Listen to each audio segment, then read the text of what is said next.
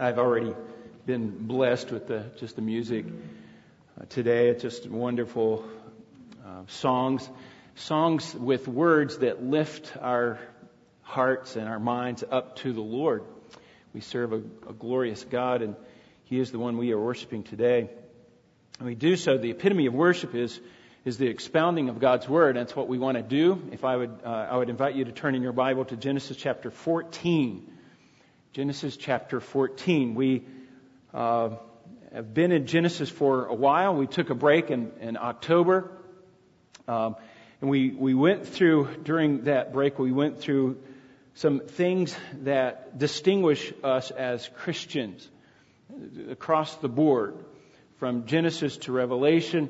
If you're God's child, no matter in what uh, time frame, there are certain characteristics that are just true of God's children.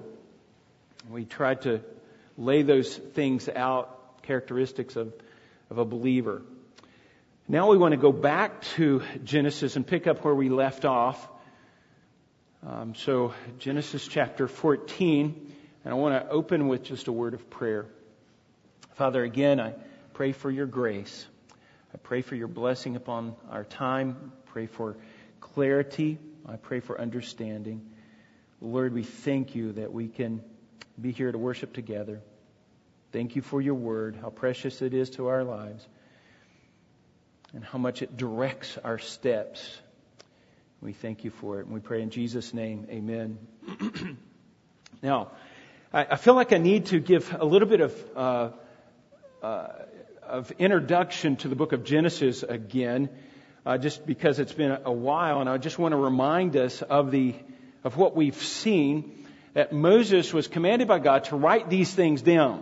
First five books of the Bible, Moses wrote Genesis, Exodus, Leviticus, Numbers, and Deuteronomy.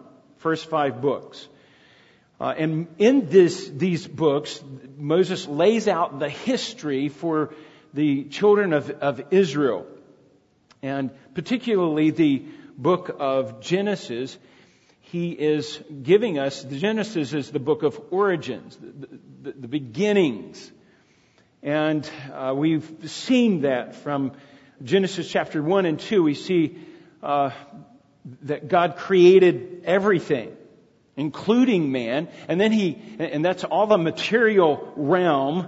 Uh, all of the material reality, this world that we live in, and then he breathed into man a the breath of life, and man became a living soul. And, and so we see the physical world, and, and now we have spiritual people living inside these physical bodies. Now, so we have, folks, an explanation of the material world that we see, plus the spiritual world that we can't see, but we know is there. Chapter three, we see the fall of man. So we have an explanation as well uh, as uh, about sin and the corruption that we see in the human race. It's, it cannot be denied. We, we just see it. Uh, we understand that Satan usurped uh, man's authority over this earth, and, and he is in control. And then we see chapter four and five, and we see we have an explanation of, of death. And we saw, because of the fall, that sin passed from generation to generation to generation. And we know that sin passed to every one of those generations. Why? Because they all died. Because they all died. And then in chapter six, seven, and eight, we see the, the flood. Noah built an ark, and God destroyed the earth. We see the power of God. But we also saw how tolerant God was, how patient God was with man. Uh, he, he gave man chance after chance, and man uh, continued in their sinfulness. And Noah and the ark became a picture of redemption of man. And in spite of God's discipline of man, destroying the world with all of that power that he uh, demonstrated, man, man's appetite for sin and his rebellion against God didn't wane at all. And so we see in chapters nine, ten, eleven, we see it culminating in the, the Tower of Babel, how God confounded the language because of men's sinful pride, lifting themselves up, and he scattered the people. And then we saw in chapter twelve a pivotal point. At that point, things begin to change. It wasn't the masses, but the focus became onto one person, and that was Abraham. Abraham and or Abram and his, his family, one man. And in chapter twelve, God visits Abram, and he's in the land of of uh, the Ur of the Chaldees. That would have been part of the fer- Fertile Crescent uh, that we would know. Maybe you have taught that in history class when you were younger. The Fertile Crescent, after uh, Noah and his family got off the ark, they would have come down into out of the mountains into that area. That would have been uh, the area of Babylonia, and that would. And Ur would have been just north of the uh, Persian Gulf, essentially. That is what we would know it today.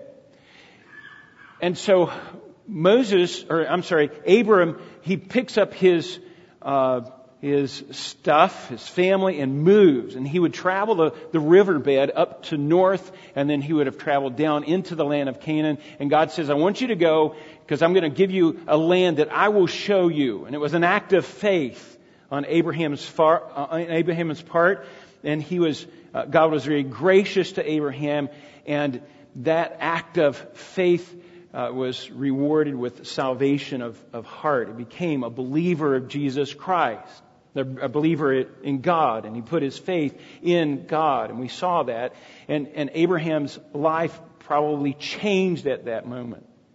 In verse chapter thirteen, we see God's blessing, hand of blessing, was on uh, Abraham and A- Abram and Lot, his nephew, so much so that God blessed them, so much so that they had to part ways because the land could not contain uh, all of the, the herds, the sheep and the, the goats that they had. And the Lord just continued to, to bless them. And then at the end of chapter thirteen, God visits Abram again and says, now, Abram, I want you to go. And let me read verse seventeen. He says, arise, walk about the land through uh, through it, through its length and breadth, and I will give it to you. And the emphasis is upon the land, Abraham. This is your land. I'm going to give you this land. Go as far as you want, north or south, and, and look at it. I will I will give this land to you. So he reiterated his point that this land is going to be Abraham's land. Now we come to verse chapter fourteen. And we have a story, and the focus of that story is the land. It's a struggle over this, over this land. The land of Palestine is what we would know uh, today. And this is a significant story. Some stories are not as significant, but this is a significant part of Israel's history. And I, I and you need to know this because uh, you need to understand why Moses is including this. Uh, remember, Moses is is telling the children of Israel this uh, three hundred years after the fact. Uh, he is explaining the forefathers of the Hebrew people and uh, and who those forefathers were. It's Abraham, Isaac, and Jacob, three hundred years before. And so Abraham, uh, Moses is explaining to them what happened earlier. Now, these these people, they did not see themselves as a nation. They were just slaves. They, they were able to come out of the uh, land of Egypt. God God allowed them to, to come out and brought them out after four hundred years of slavery. But in their mind, they're probably still just slaves. They don't see themselves as a nation. But God is establishing them as a nation, and they needed to see that. They needed to understand that they were God's people. And at this point, they probably were thinking more as Egyptians than Hebrews. They're, they probably knew more Egyptian culture. They probably knew more Egyptian history than they did of the Hebrew history or the, of their own history. Even their language may have, have become contaminated at, by this point. But God is wanting to establish them as a nation. Now, I want you to see what happens right before Moses then. He completed this book, the first five books of the of the Bible, completed this, and then he gets everybody together and he's going to read this book to the children of Israel. In Deuteronomy chapter thirty-one, verse twelve, he says this: "Assemble the people, the men and the women and the children and the aliens," that that would be for the foreigners that would be in the land, who are in your town, "so that they may hear and learn and fear the Lord and be careful to observe all the words of this law." So he, he writes these things down at God's command. He brings the congregation together and he reads this out to the, the whole congregation. Now, there would have been uh, multiple men helping uh, Abraham as they uh, read these things out, read this word out. Now, they needed this information. They needed to know who God was. They needed to know what God said.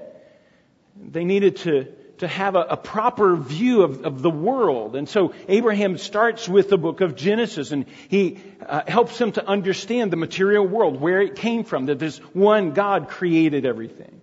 And they needed to understand the, the human race and the way it, it works and why it's why it is corrupt the way it is. All of those things that we've seen: marriage, work, family, even sin and death and judgment, and the different languages and different cultures. Where did they come from? Well, they God is is informing them of these things, and He's establishing these important things. They needed to know. They needed to know who they were as God's people and God's demands on their life. They needed to know God's purpose for them. They needed to know that their forefathers trusted in God.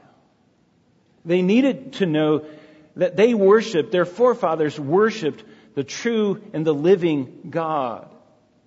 And this budding nation needed to understand things from God's perspective. They needed to know who this God was in detail so that they could fear Him. So they, they would hear, they would learn, and so that they could fear Him. They needed to fear God so that they would have proper motivation. And listen to that. Fear God so that they would have proper motivation in obeying God. They needed to know who He was so that they would fear Him, because the Lord is going to take them through some very hard things. And all of this lays a foundation for a right relationship with the God of the universe, with the God who created them. And they are to live in light of what God has taught them. And so Moses then is giving them history, the history of their nation. And he's laying these things out for them. And it's uh, he does so by... by giving them stories or accounts and narratives of, of what actually happened. Now, some stories are more significant than other stories. And I believe this chapter fourteen is a very significant story in the life and the history of Israel. Now, out of the one hundred twenty years that Abraham uh, lived, we don't know a whole lot about his life. We, we know a few bits and pieces, really, through Scripture. But in this story, we begin to see this is the first real significant story in, in Abraham's interaction with other people. And we begin to see his life and his character, what he was like. And we begin to get a glimpse of, of what defined him. And this, def- this story not only defines Abraham and his character, but it sets, it establishes a value, uh, or values, and sets a tone for Israel, so that they know where to place the emphasis in life, what's important to them. Now, we uh, we here in America, we have a strong sense of independence. We have a strong sense of freedom and fairness. Because of our forefathers, we understand that. We've heard the stories. Uh, we've heard the Boston, uh, the Boston Tea Party. We're not going to take these taxes anymore, and we dump the tea over the, the boat. We've heard George Washington and, and his ragtag army and how they were victorious. We we heard the stories of us breaking our ties to the tyranny of uh, of England. We we won our independence.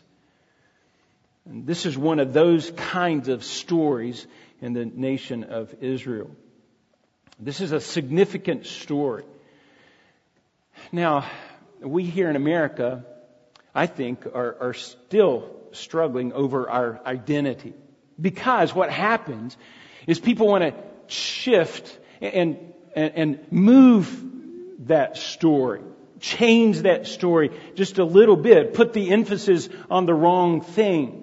And so we struggle here in America. I think we're struggling with our identity because we don't know the right story, because that story is being changed for us. You have the, you almost have the, the Christian narrative over here, but then you have the progressive narrative, kind of reading into history, kind of changing history a little bit. Is America a good nation or a bad nation? How as, as Christians we need to answer that. We need to think through that. How are we going to live with wisdom in, in this world?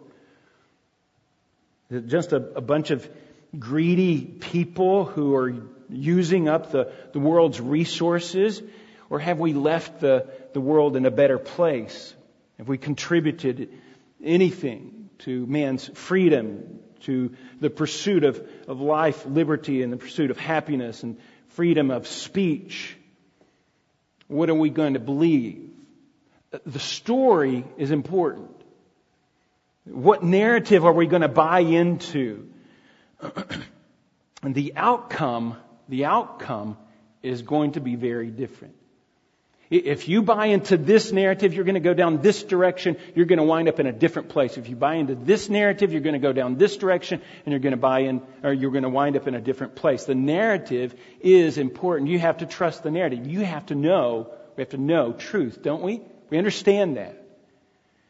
But now, the direction of America, that, that's we're battling those things, those social wars that are uh, battling right now. But something even more important to the Christian is the Christian war.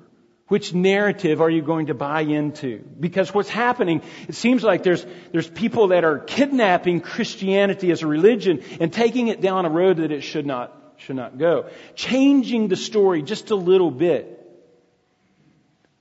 And it's important. In fact, it's just as important, more important, for us to understand the story of Scripture and hold tenaciously to that than the than the redefining of Christianity that kind of we see today. This is the same God that Abraham uh, worshipped, the true and living God that we worship today. And we have we have to understand the narrative. So these things, these things will be pulled together. And I'll just say this. One of the distinguishing differences, and we're seeing this in Sunday school, and I would encourage you to be a part of our Sunday school class. It's, it's very helpful, and, and we're talking about discernment. One of the things that you can discern, though, is how exegetical are people? Are they just making these things up as they go along? Are they just dealing with the, the narrative, or do they ever go back to Scripture? Anyway, let's let's move on. God has given this land to Abraham. And so when we come to chapter fourteen, we would expect to see this struggle for the land that Abraham is fighting and controlling and, and defeating or defending the peop- uh, this land. But what you see is just the opposite of that. That Abraham is not fighting with this at all. In fact, what we see is a humble, gracious attitude toward Abraham, or with Abraham. And this, um, uh, what, what we see is that the struggle is with other people. How Abraham is getting along with other people. In fact, the the, the picture that we see of Abraham is, is just a quiet man trusting the Lord. And a good example of, of faith and God's grace in protecting his family. And this account, I'll say that again, sets the tone for the nation. It's important for us to understand that. Now, here's the, here's the principle. God gives humble confidence. And that's what I want you to see in Abraham's life in the next couple of weeks. A humble confidence to his people to accomplish seemingly impossible tasks. This story is an incredible story. This is Hollywood stuff. But God gives humble confidence to those who uh, are going to accomplish seemingly impossible tasks for God. Now, there's four things. It would, the passage divides up easily into four little sections. We introduce the people, we introduce the situation, and we see the problem, and then we see the result. So let's look at verse one, and I want to read through this as uh, Moses introduces us to the people in this story. It's a narrative, but this is a, an account of what actually happened. So Genesis chapter fourteen, verse one. And it came about in the days of Amraphel, king of Shinar. Well, let's just stop there. Some people say that uh, Amraphel is the uh, the historical figure of Hammurabi. He, he was Hammurabi, maybe at a younger stage of his life, but he was he was the king. Now, Hammurabi came up with Uh, these two hundred eighty-two codes, codes of, of life, and people will pit that up against the, the Ten Commandments and say, see, uh, God didn't produce the Ten Commandments. Uh, uh, they, they just got that from Hammurabi. Hammurabi. And, um, and we would say that you will see this story played out, but if this is the, the real Hammurabi, and he was, uh, he was uh, in existence at about twenty twenty-one B C, he was probably influenced by Abraham. And just think about that. I want to connect it to real history. And, and if this is the story, if this is him, and some people think that it is, and it could be, I don't know, nobody tells us, but there's if there's a connection, this man is probably influenced by Abraham. I'll just, just throw that out there. Um, so... He is in Shinar. He's the king in Shinar. Now think about this. Shinar, in that fertile crescent in uh, Babylon, or Babylonia there, in one of the northern uh, kingdoms, or, or that would be essentially city-states. And he's going to give us the other kings involved here. Erech, the king of El- Ellasar, uh, Chedorlaomer, Chedorlaomer, Chedorlaomer, that's what we're going to call it. Chedorlaomer, king of Elam, and Tidal, the king of Goyim. And these were war, these were, at, they, these made war at, with Bela, the king of Sodom, and Bersha, the king of Gomorrah, Shinab, the king of Aba, and Shim, Shimabar, the king of Zeboim, and the king of Bela, that is Zoar. And all of these came as allies to the land, uh, or to the valley of Sidon, which is the Salt Sea. Now, so you have to get the picture here. The, these kings, uh, there's four kings on the, the western side, or the eastern side, I'm sorry, the eastern side, that were in the Fertile Crescent. They would come up, follow the riverbed. Now, this is before the topo map, so they weren't, they weren't looking at boundaries and things like that. They were just following the, the riverbed up to Damascus, or in that northern part of uh, uh, Mes- uh, Mesopotamia, and then come down into the land of, of Canaan, the land of Palestine. And again, they would just follow the riverbed. And they were conquering.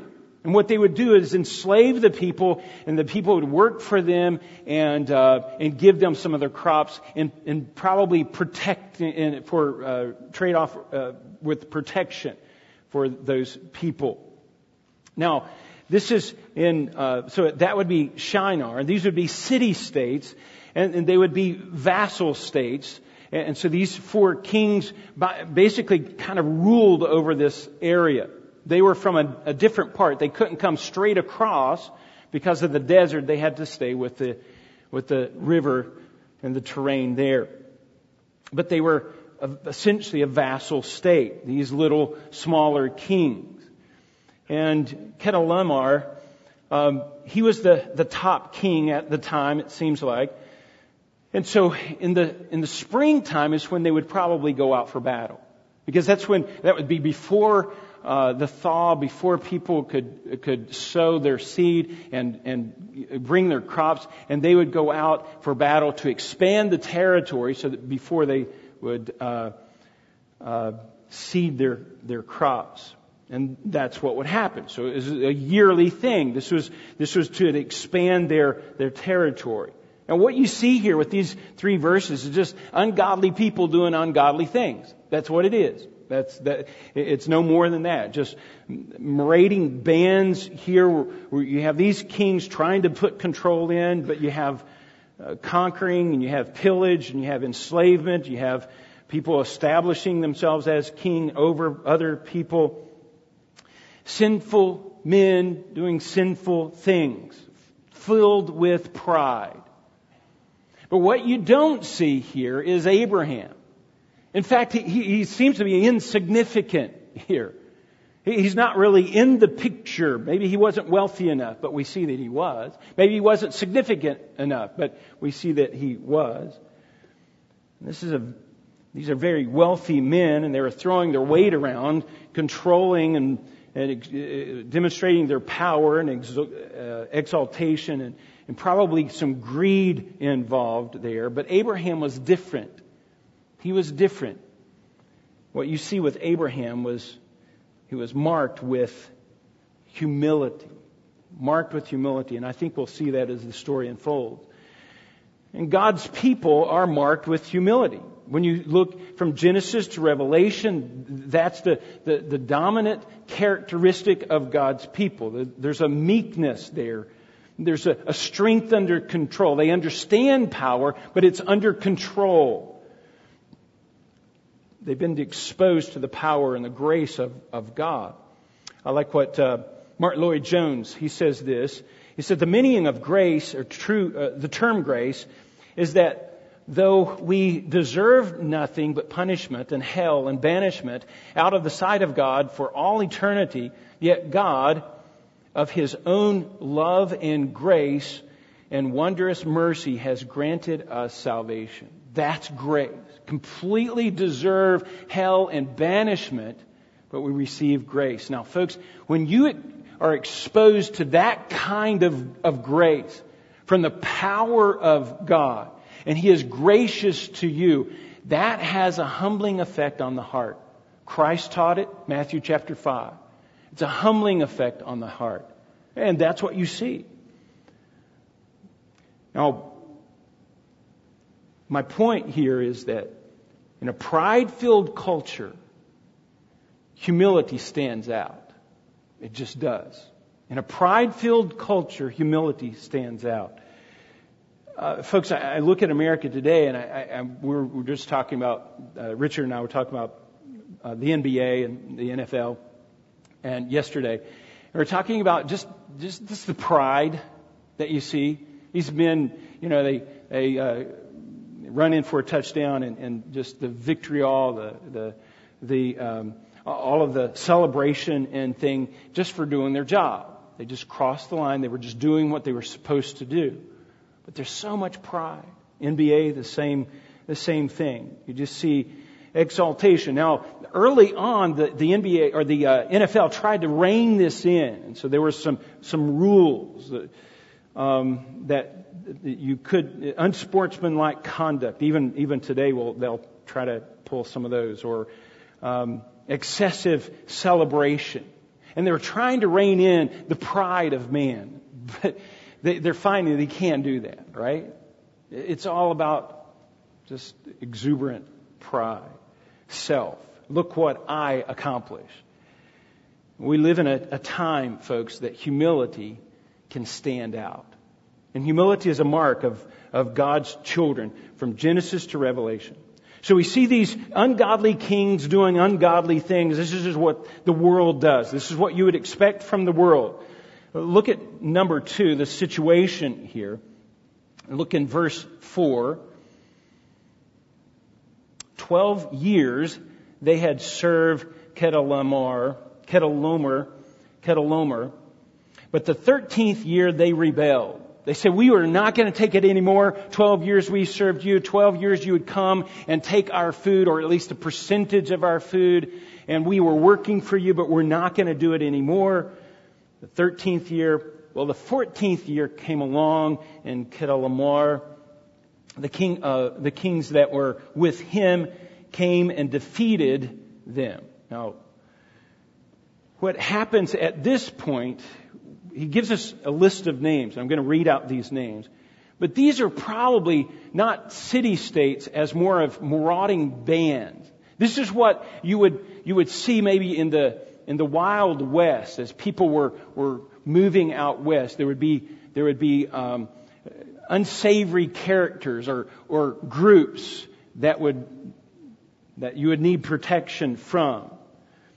And so this is this is what happened. Uh, Chedorlaomer, uh, Chedorlaomer, he and these other kings, they came out and they defeated these. First of all, the Rephaim uh, in Ashtaroth Canarium, and then uh, let me stop right there. The Rephaim means giants, and it could be some of those that were attached to uh, Genesis chapter six, but probably not. Uh, just again, marauding bands. These were these were the, the bigger people, and then you had the Zuzim, Zuzim, and that means roving creatures. These were probably more like gypsies, just bands that, that would be roaming about, up to no good, and wanting to take money from from those passersby. And they were in Ham, and Emim, which is means terrors, terrors. So you, another group of, of people, they just were terrorizing people, and they just got that name, terror, terrors.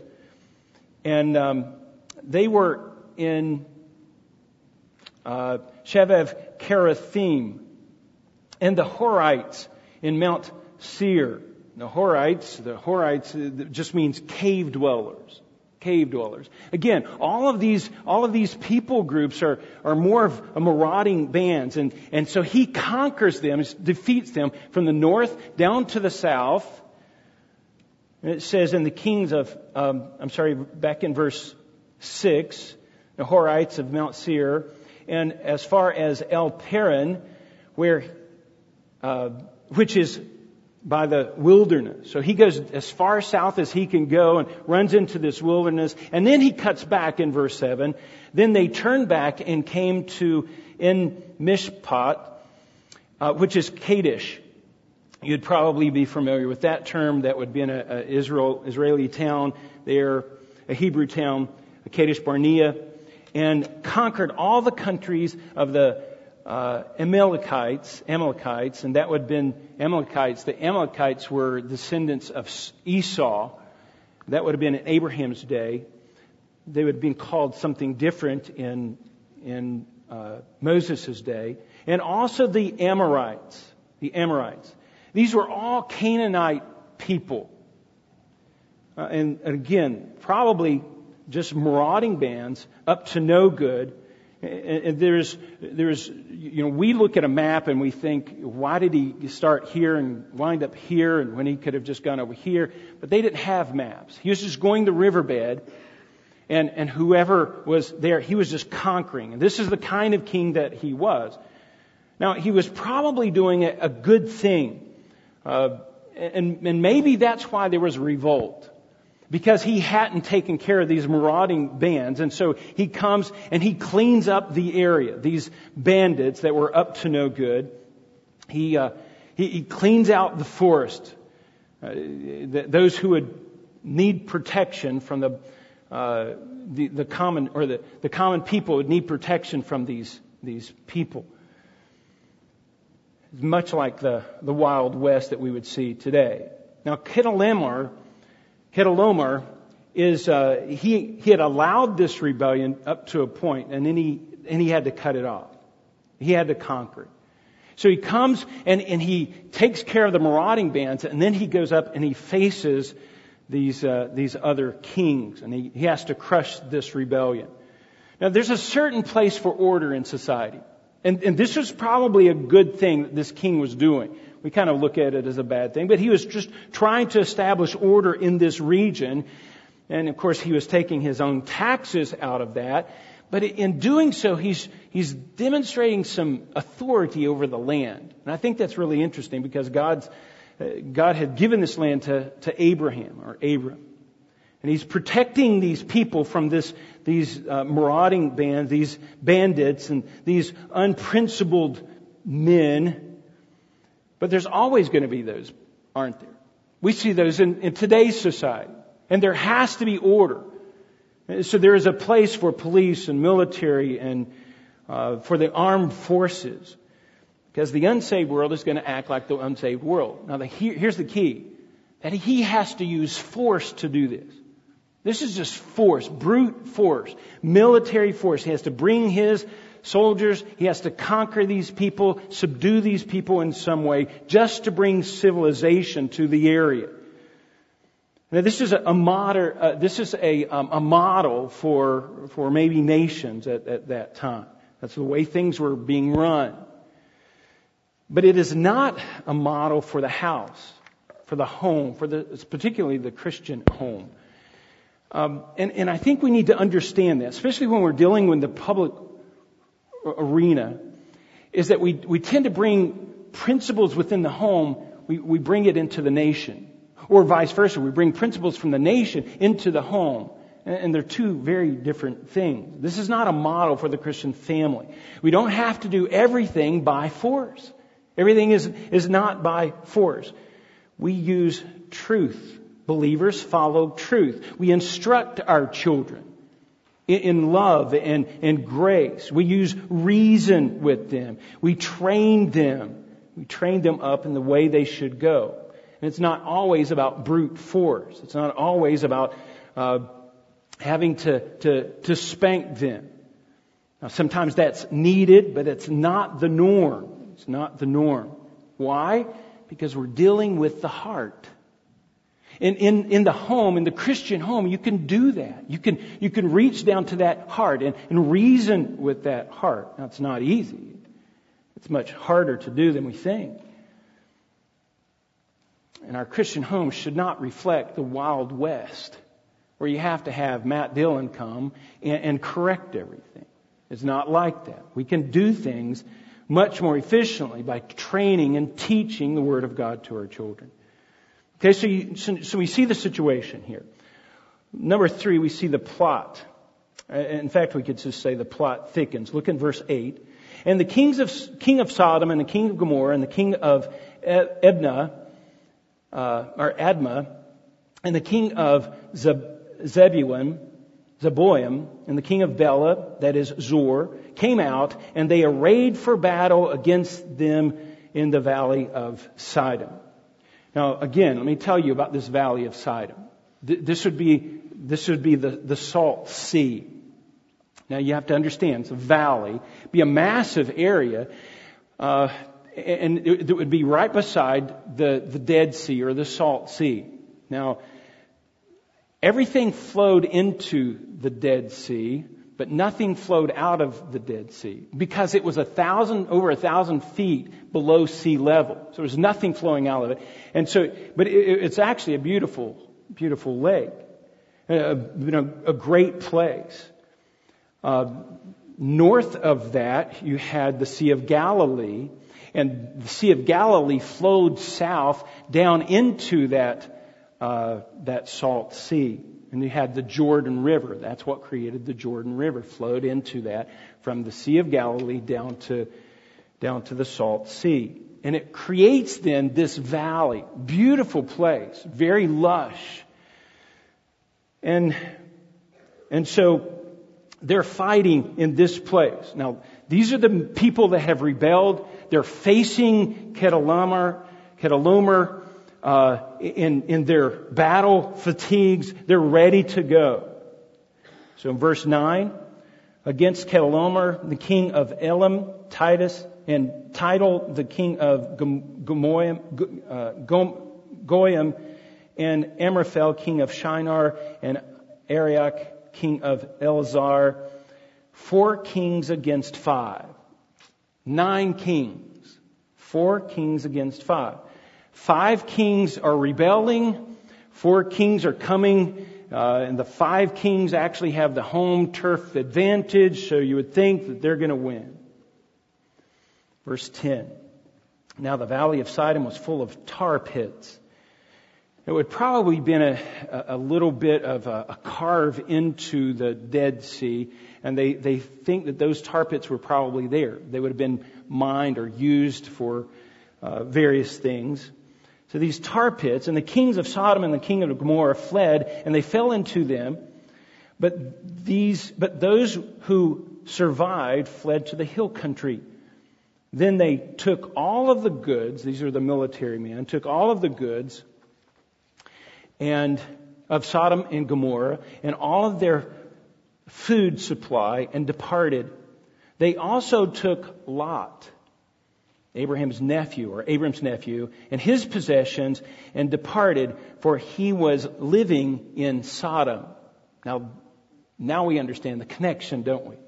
And we understand what's going on, why this is so significant. Now, it's hard to to uh not notice Lot's, Lot's decline here. And that's kind of, kind of just glaring to me. Uh, if you notice, if you go back to chapter four, chapter thirteen, Abraham let Lot choose. And in chapter, chapter four, chapter thirteen and verse ten, Lot left, lifted up his eyes and he saw the valley of Jordan. That's exactly the va- valley that we're talking about. And he saw that. And he wanted that. And he started pursuing that, the Valley of Jordan. Verse eleven, verse eleven. So Lot chose for himself also the Valley of Jordan, and he journeyed toward eastward. Journeyed eastward.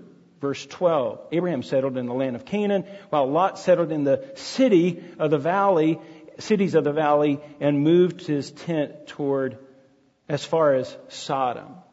And what you see is one decision after another decision after another decision. We don't want to be too hard on Lot, but, but this is just a, a series of, of bad decisions, and it's a, a downward spiral spiritually for Lot. And he's, you know, like I said, we don't want to be too hard on him, but, but he was making some, some bad decisions. Um, uh, I'm sure that he didn't mean to be in the situation that he was in. But he was, there was this draw, for some reason, a draw toward Sodom. Sodom was a wicked city. And see, in fact, what we'll see in chapter nineteen is that God himself destroys Sodom and Gomorrah because of their sinfulness. But he was drawn to that city. Not sure why. Uh, but he was captured now. And the result is that of these poor decisions, that he is being carted away, his stuff is being carted away, his wife and family is being carted away, and he's kidnapped now. And he's the victim. Now, if it was America, he would have been the victim, and, and he would have probably seen himself as the victim. He's the one that all these bad things keep happening to him. Poor him. But really, it just came down to poor decisions. Poor decisions. He's essentially reaping what he sowed. And there's a lesson for us, isn't there? One step, it will be lead to another step. It will lead to another step. And we can play the victim card all we want, but it's a, most of the time, it's a matter of decision, of choices. I like what MacArthur says. There's a quote. He says, the goal of life is not personal satisfaction. And I believe that that's where Lot went wrong. He was just satisfying himself, his own desires. The goal of life, he goes on to say, is to glorify God and honor God. And that is the chief blessing in life, is to glorify and honor God. The chief blessing in life. When, when you live to honor God, you enjoy life to its max. And I would say, no matter what the circumstances that you're in. It's a good quote. So the plot is, the problem is, is Lot is now being carted away. And so we see the last little point here is Abram's response. In verse thirteen, look what Abram does. Then, verse thirteen, then a fugitive came and told Abram, the Hebrew.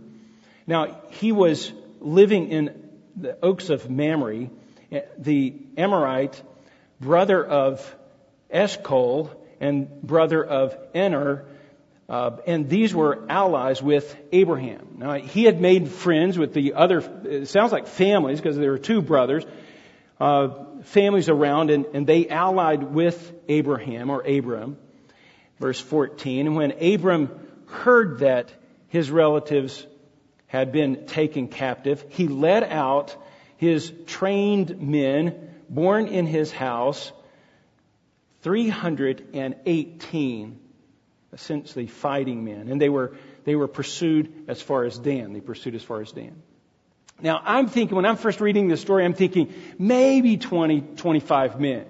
But he had three hundred eighteen men, many of them born in his own household. Abraham himself didn't have children, but he was still a family man, wasn't he?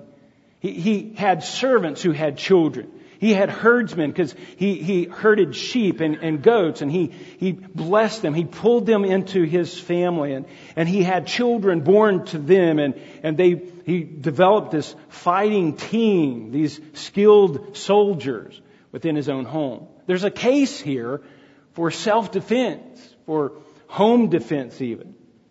So you, you can justify the gun under your bed or uh, locking your doors or, or whatever. But that's what you see. He's just defending himself because it was a, a tough time. And Abraham heard that his relative Lot had been taken, and so he led out. Verse fifteen, he divided his forces against them by night, and he and his servants defeated them. Now this is this is the four kings that had already beaten the five kings. He defeats them. And he pursues them. They're fleeing. Who is this guy with all of these military men, skilled and knowing what they're doing? And he pursued them as far as Hobah, as north as Damascus. That would have been about as far north as you could go in the Palestinian area, region there. And he brought back all of the goods, all that, uh, also brought back his relative Lot with his possessions and all the women and all the people. So you see, Abraham is the, the victor here. He, he did a he did a, a good deed here. Um, in fact, God gave him victory. That's a surprise. It's a shocking part of that story. You wouldn't expect Abraham, little old Abraham, to be that strong, that developed. But obviously, God had had blessed him. He had already defeated four these kings, or he, he defeated four kings that had already defeated five kings. Pursued them all the way up north. That would have been about one hundred fifty miles, by the way, that he pursued them. And what we see of Abraham is, is military strength. We see a, a leader here. And he had a head for strategy. He had a, a skilled fighting force. But what you don't see with Abraham is you don't see him enslaving the people, dividing up the land, and taxing the people. He doesn't do a victory lap. What you see is, is hum, humility, true humility. He just does what needs to be done, and protecting his family, goes out, and like my sons would say, like a boss, comes marching back into town with all of the people, all of the stuff. We see Abraham is quiet, silent, strong, capable, a man of faith in God. He he. He's just pointing, because of who he is, he's just pointing to God, pointing to a, the God that he worships. Everyone's going to be asking, what, what God does he worship? What God is he following? He is, this is the stuff of, of Hollywood without the humility. Humility is a mark of those who have faced, come face to face with God. And face His grace and His goodness towards you, even though you don't deserve it. And that breaks us. That's, it's a humbling part. And I tell you, this is a story that will, that, that should bring pride to the, uh, to the uh, Jewish people. It, it should be a, one of those stories that motivates the young men to be like Abraham. Be like this, this guy. To be blessed by the Lord, to serve the Lord in quiet humility. And this should define the whole nation. And God's courage, God gives some, some courage, humble confidence to His people to accomplish some great things. Even when they're unexpected, folks, we can be, we can be those people. When the Lord does use us to do great things, and I think He will, will there be an attitude of humility? Will there be an attitude of humility in your own heart? Let's go to the Lord in prayer. Father, I thank You for just this time, again, to be in Your Word. What an example for us. Abraham was ready to do what needed to be done. He, he did what You wanted him to do. And he brings back. He's the conqueror. But he has such a humble spirit. Lord, may we reflect that kind of humility. May those things be a part of our life. Just because we we have seen a God of power. We've seen a God who could destroy us. And we deserve destroying. Who could banish us from all eternity. And yet You have been gracious to us. And Lord, help us, teach us to be gracious with others. And we pray these things in Jesus' name. Amen.